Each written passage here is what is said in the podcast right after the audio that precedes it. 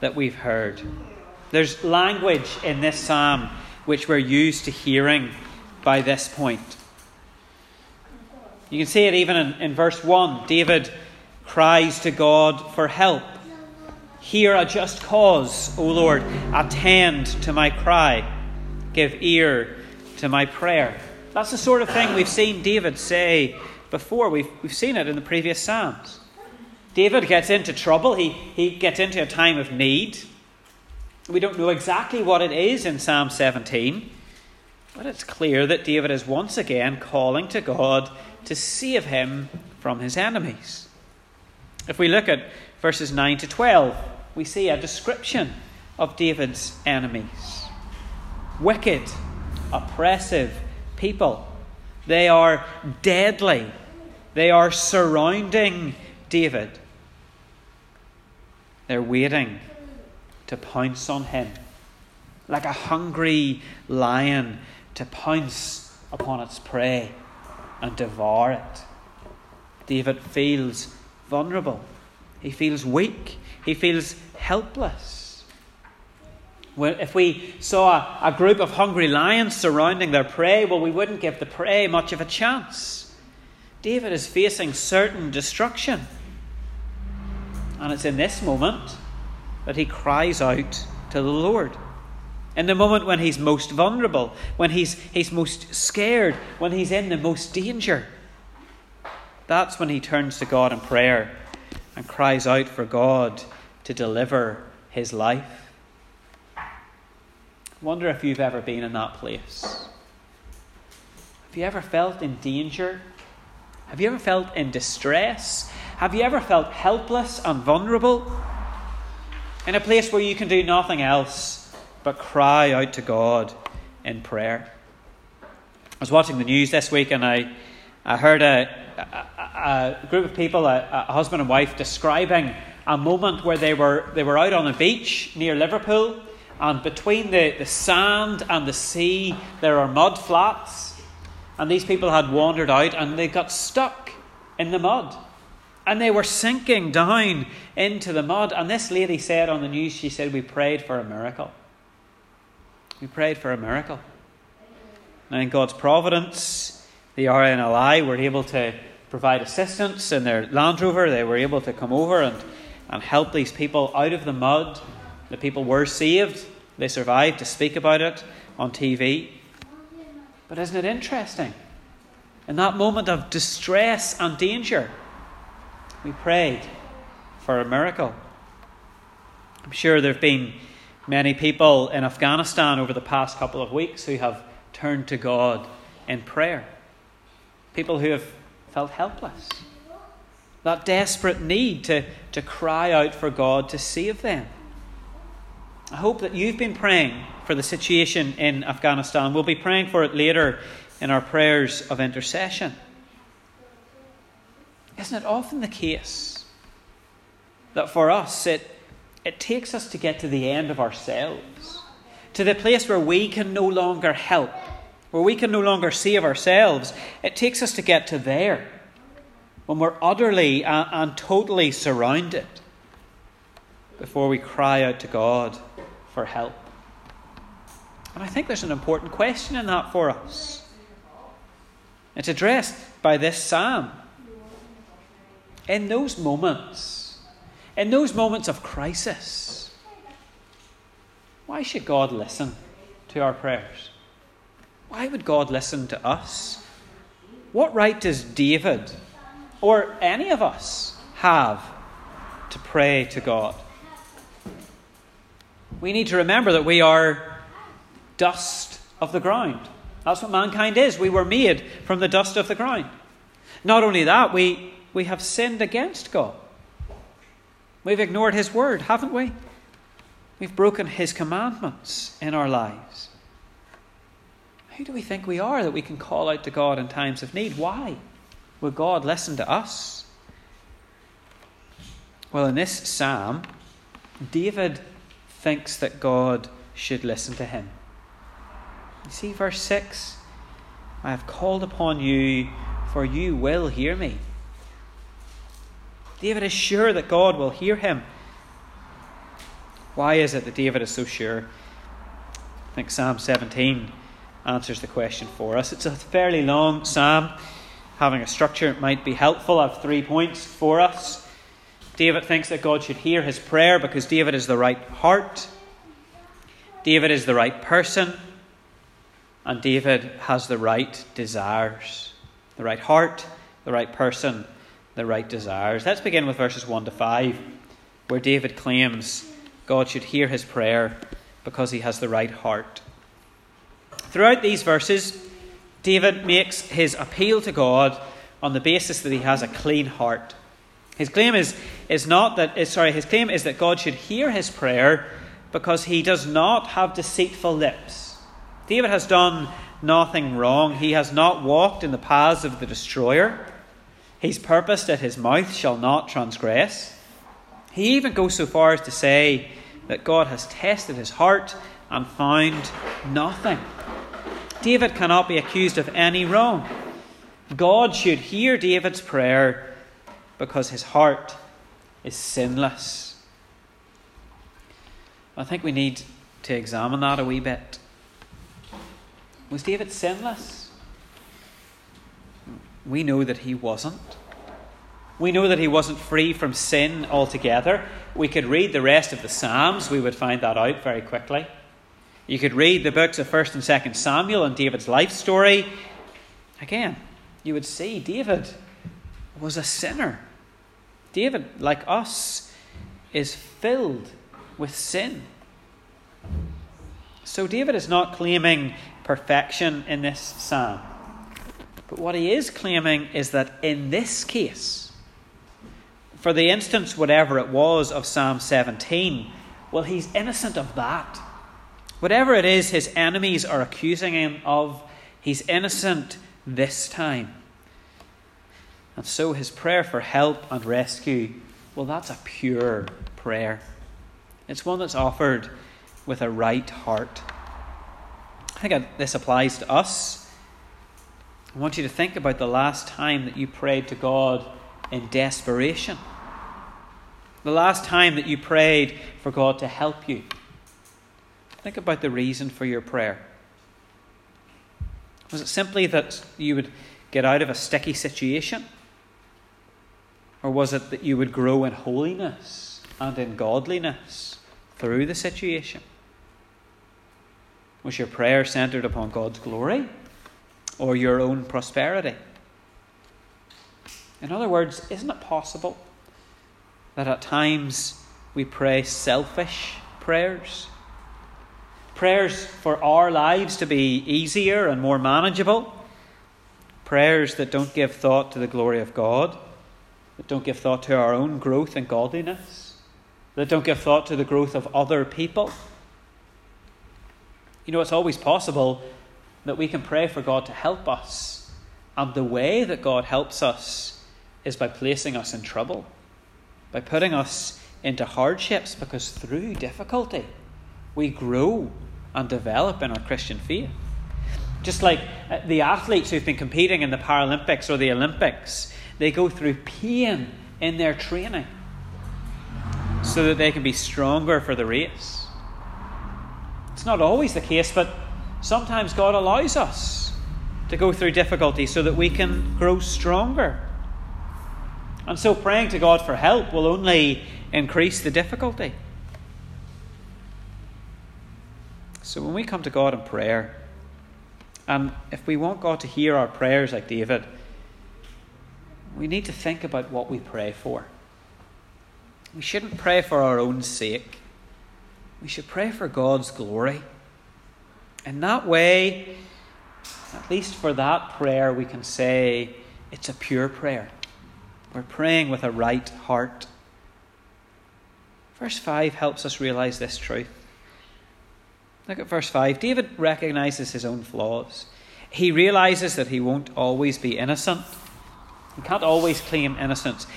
He concludes this part of the prayer by asking God to help him stay on the straight and narrow.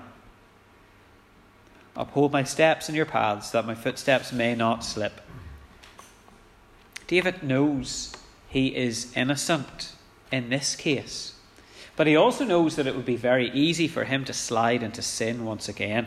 His cry for help is really a cry that God would keep him innocent, that God would keep his feet on those paths of righteousness, that he would be able to acknowledge God in all of his ways, that God would direct his footsteps.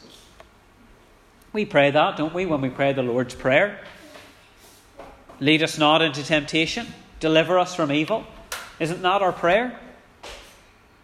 So, if we want our prayers to be heard by God, we should be offering prayers that are in accordance with His will for our lives. And we only know what God's will is for our lives when we read the Bible.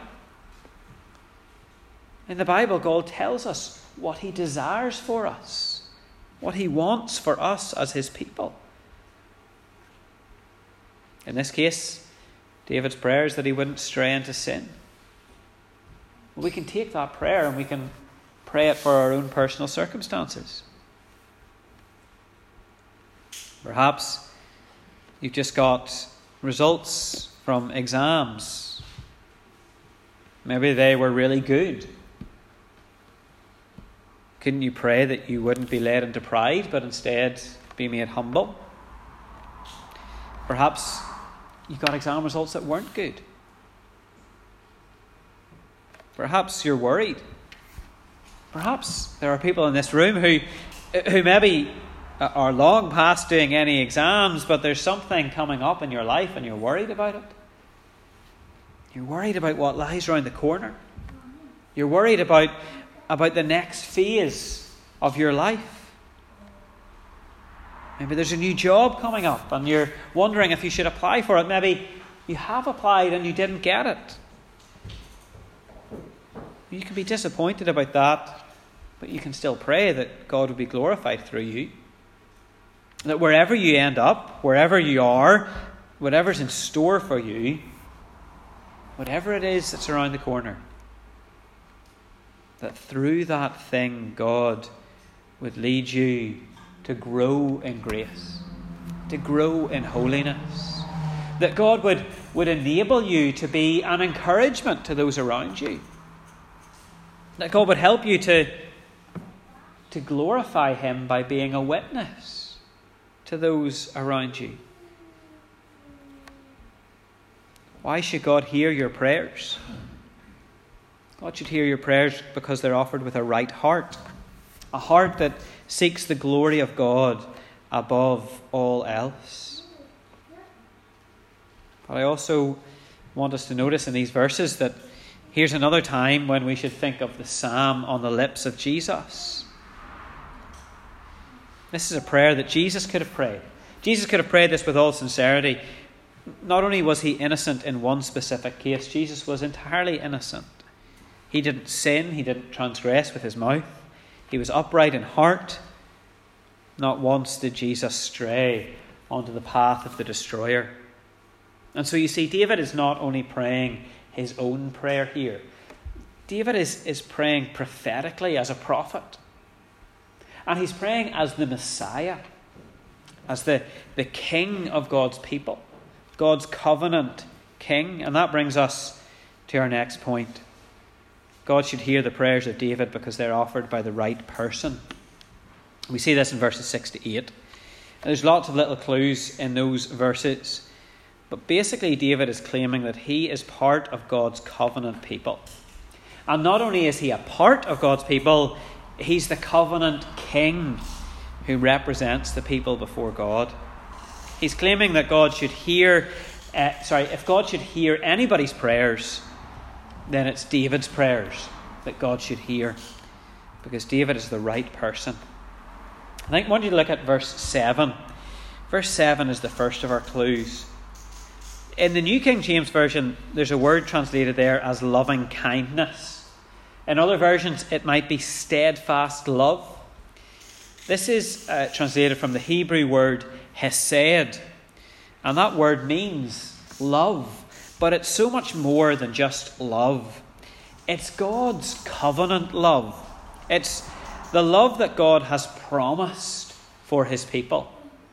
And because it's a love that God has promised, it's a love that cannot be broken. David is claiming that God should hear his prayers because God has promised to hear the prayers of his people. God has always acted to rescue his people in the past. And so David is appealing to God's steadfast and covenant love, a love that cannot fail and a love that will not fail. Again, this is not a love that God shows to the whole world. It's a love that God has for His own people, His special and chosen people. The translation of verse 7, I don't think in the English helps us understand this verse at all. In the Hebrew, the first word of verse 7 is the word separate. Separate. So it literally should read, separate your loving kindness. And the word separate is David's way of making reference to what God did for his people in the past. How God treated his people differently and specially. It's a word used in the Old Testament for how the Hebrew people were separate from the Egyptians during the ten plagues. Do you remember in, in Egypt how the Hebrews lived in the land of Goshen? And how during the plagues there were no flies in Goshen, there was no darkness in Goshen. God separated his people, he treated them differently. So David is making that point. He's, he's asking that God will hear his prayer because God has always heard the prayers of his people in the past, and God has always acted to save his people in the past. God has shown his covenant love before. And so now, as, as covenant king, David is saying to God, Rescue me as you did before for your people. Again, verse 8 maybe gives us more of a clear picture. The, the, the Hebrew is, is a bit academic, but verse 8 puts it maybe more plainly for us in the English. In verse 8, David pleads for God to keep him as the apple of his eye to hide him under the shadow of his wings. These are both references to the song that Moses sings in Exodus after the sorry after the Exodus in Deuteronomy 32. Again, David is claiming that God should hear his prayer because that's what God does for those he loves. It's what God does for his special people. Like you, you and I know what it means to refer to somebody as the apple of your eye. It means they're special. It means you have, you have a special affection for them and you treat them differently to other people. That's David's plea here. He's saying God, you have always rescued your people. I've heard about the plagues, I've heard about the Exodus. Do you remember that I'm the king of your people? Look upon me with your love. Hear my prayer and rescue me. What can that possibly mean for us today? Well, friends, we should know that we are God's covenant people. We, as the church, are His people. And so we look back to what God has done in the past. We look to the Exodus and how God rescued His people then. We look to the Psalms and see how God saved David time and time again. And we look to Jesus. And in Jesus, we see Him as our covenant King going through death on our behalf, rising up from the grave so that His people would not have to fear death, ascending to the right hand of the Father and interceding for His people. So when we pray, if we want God to hear our prayers, we pray in the name of Jesus, in the name of God's covenant King.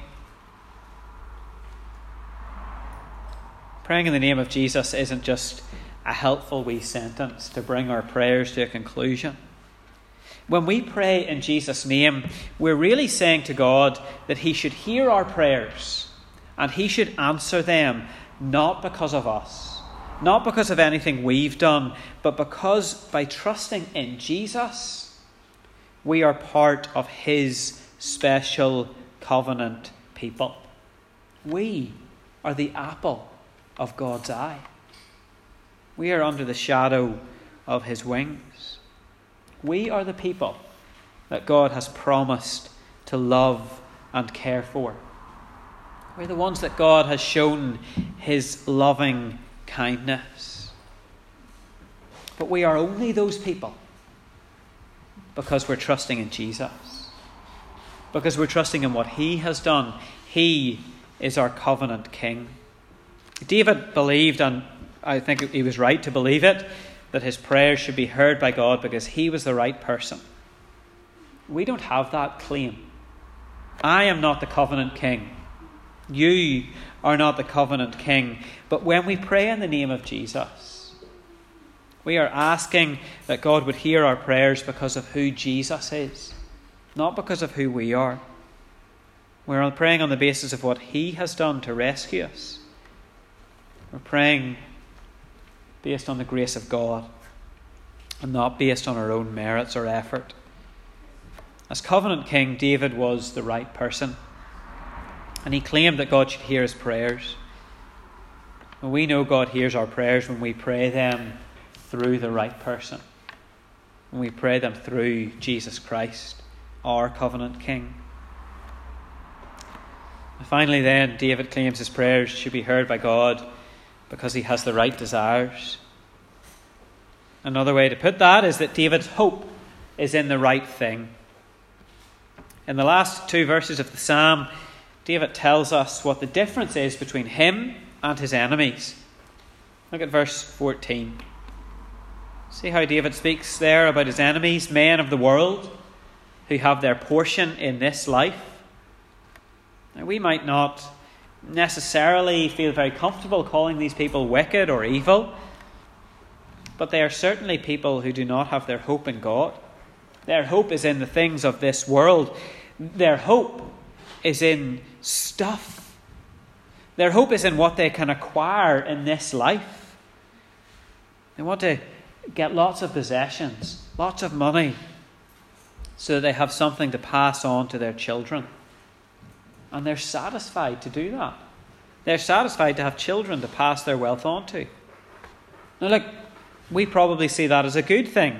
We see it as good and honourable to acquire enough wealth in this world that we have something to pass on to our children. And in one sense, it's not a bad thing. It's, it's not a bad thing to want to leave your children with an inheritance. David's making the point for us here that if that is all your hope, if that's all you live for, if that's your entire purpose in this life, that you want to make sure your children are comfortable with wealth, well, then your desires are in the wrong thing. You're longing after the wrong thing. I don't know. I can't say. But I assume there's some of it in our congregation. I know there's some of it in my heart the desire to make sure that we have something to pass on to the children other than debt whenever we die. The worry to make enough money to be able to put some away for the children. I know it's a worry for me. God's word is telling us today that we shouldn't be satisfied with that. We shouldn't be working uh, just to, to have enough money and possessions at the end of our life to pass it on. That's the desire of a worldly person.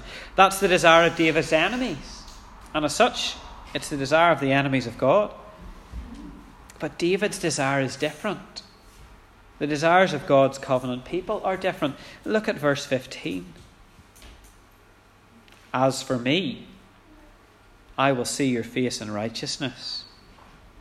I shall be satisfied when I awake in your likeness. David's desire is to know the righteousness of God. His desire is to awake in God's likeness, to, to be made more and more like God. That's David's desire. It should be our desire too. Our desire should be that in this life and in the next that we're made more righteous like Jesus. To become more and more holy every day, so we awake every day more in the likeness of Christ. Not more and more wealthy, but more and more like Jesus. I think that should be our desire for our children as well. that they would grow in holiness, that they would grow into the image of Jesus Christ. The greatest inheritance we can pass on to our children is something that we pass on before we die. It's an inheritance our, our children can receive not through our death, but through the death of Christ, our Christian faith. David's hope is not in the things of this world. His desire is not for wealth and possessions. His desire is to grow in the likeness of God and to know God's full righteousness.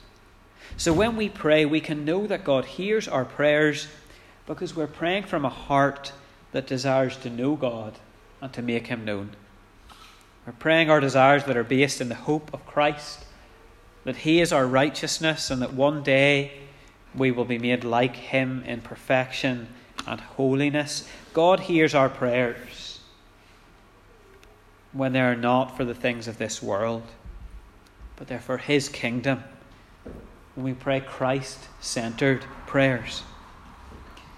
So, why should God listen to our prayers? Why should God hear the prayers of people of the dust like us? Well, if we pray with the right heart, seeking God's glory above all else. God hears our prayers because we pray in the name of Jesus, the right person, as part of God's covenant people.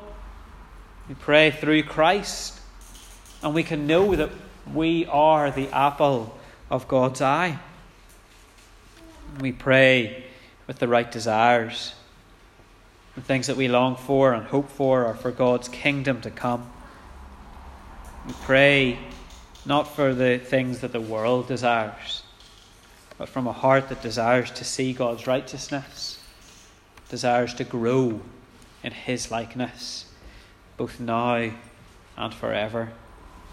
Friends, God does hear your prayers. When you call upon Him, He will hear you, He will incline His ear to your speech. You pray with the right heart, through the right person, with the right desires. Because our God is good and He is gracious. And He's made it possible for us to pray to Him in Jesus Christ. Let's come before Him now in prayer with the full confidence that He will hear us.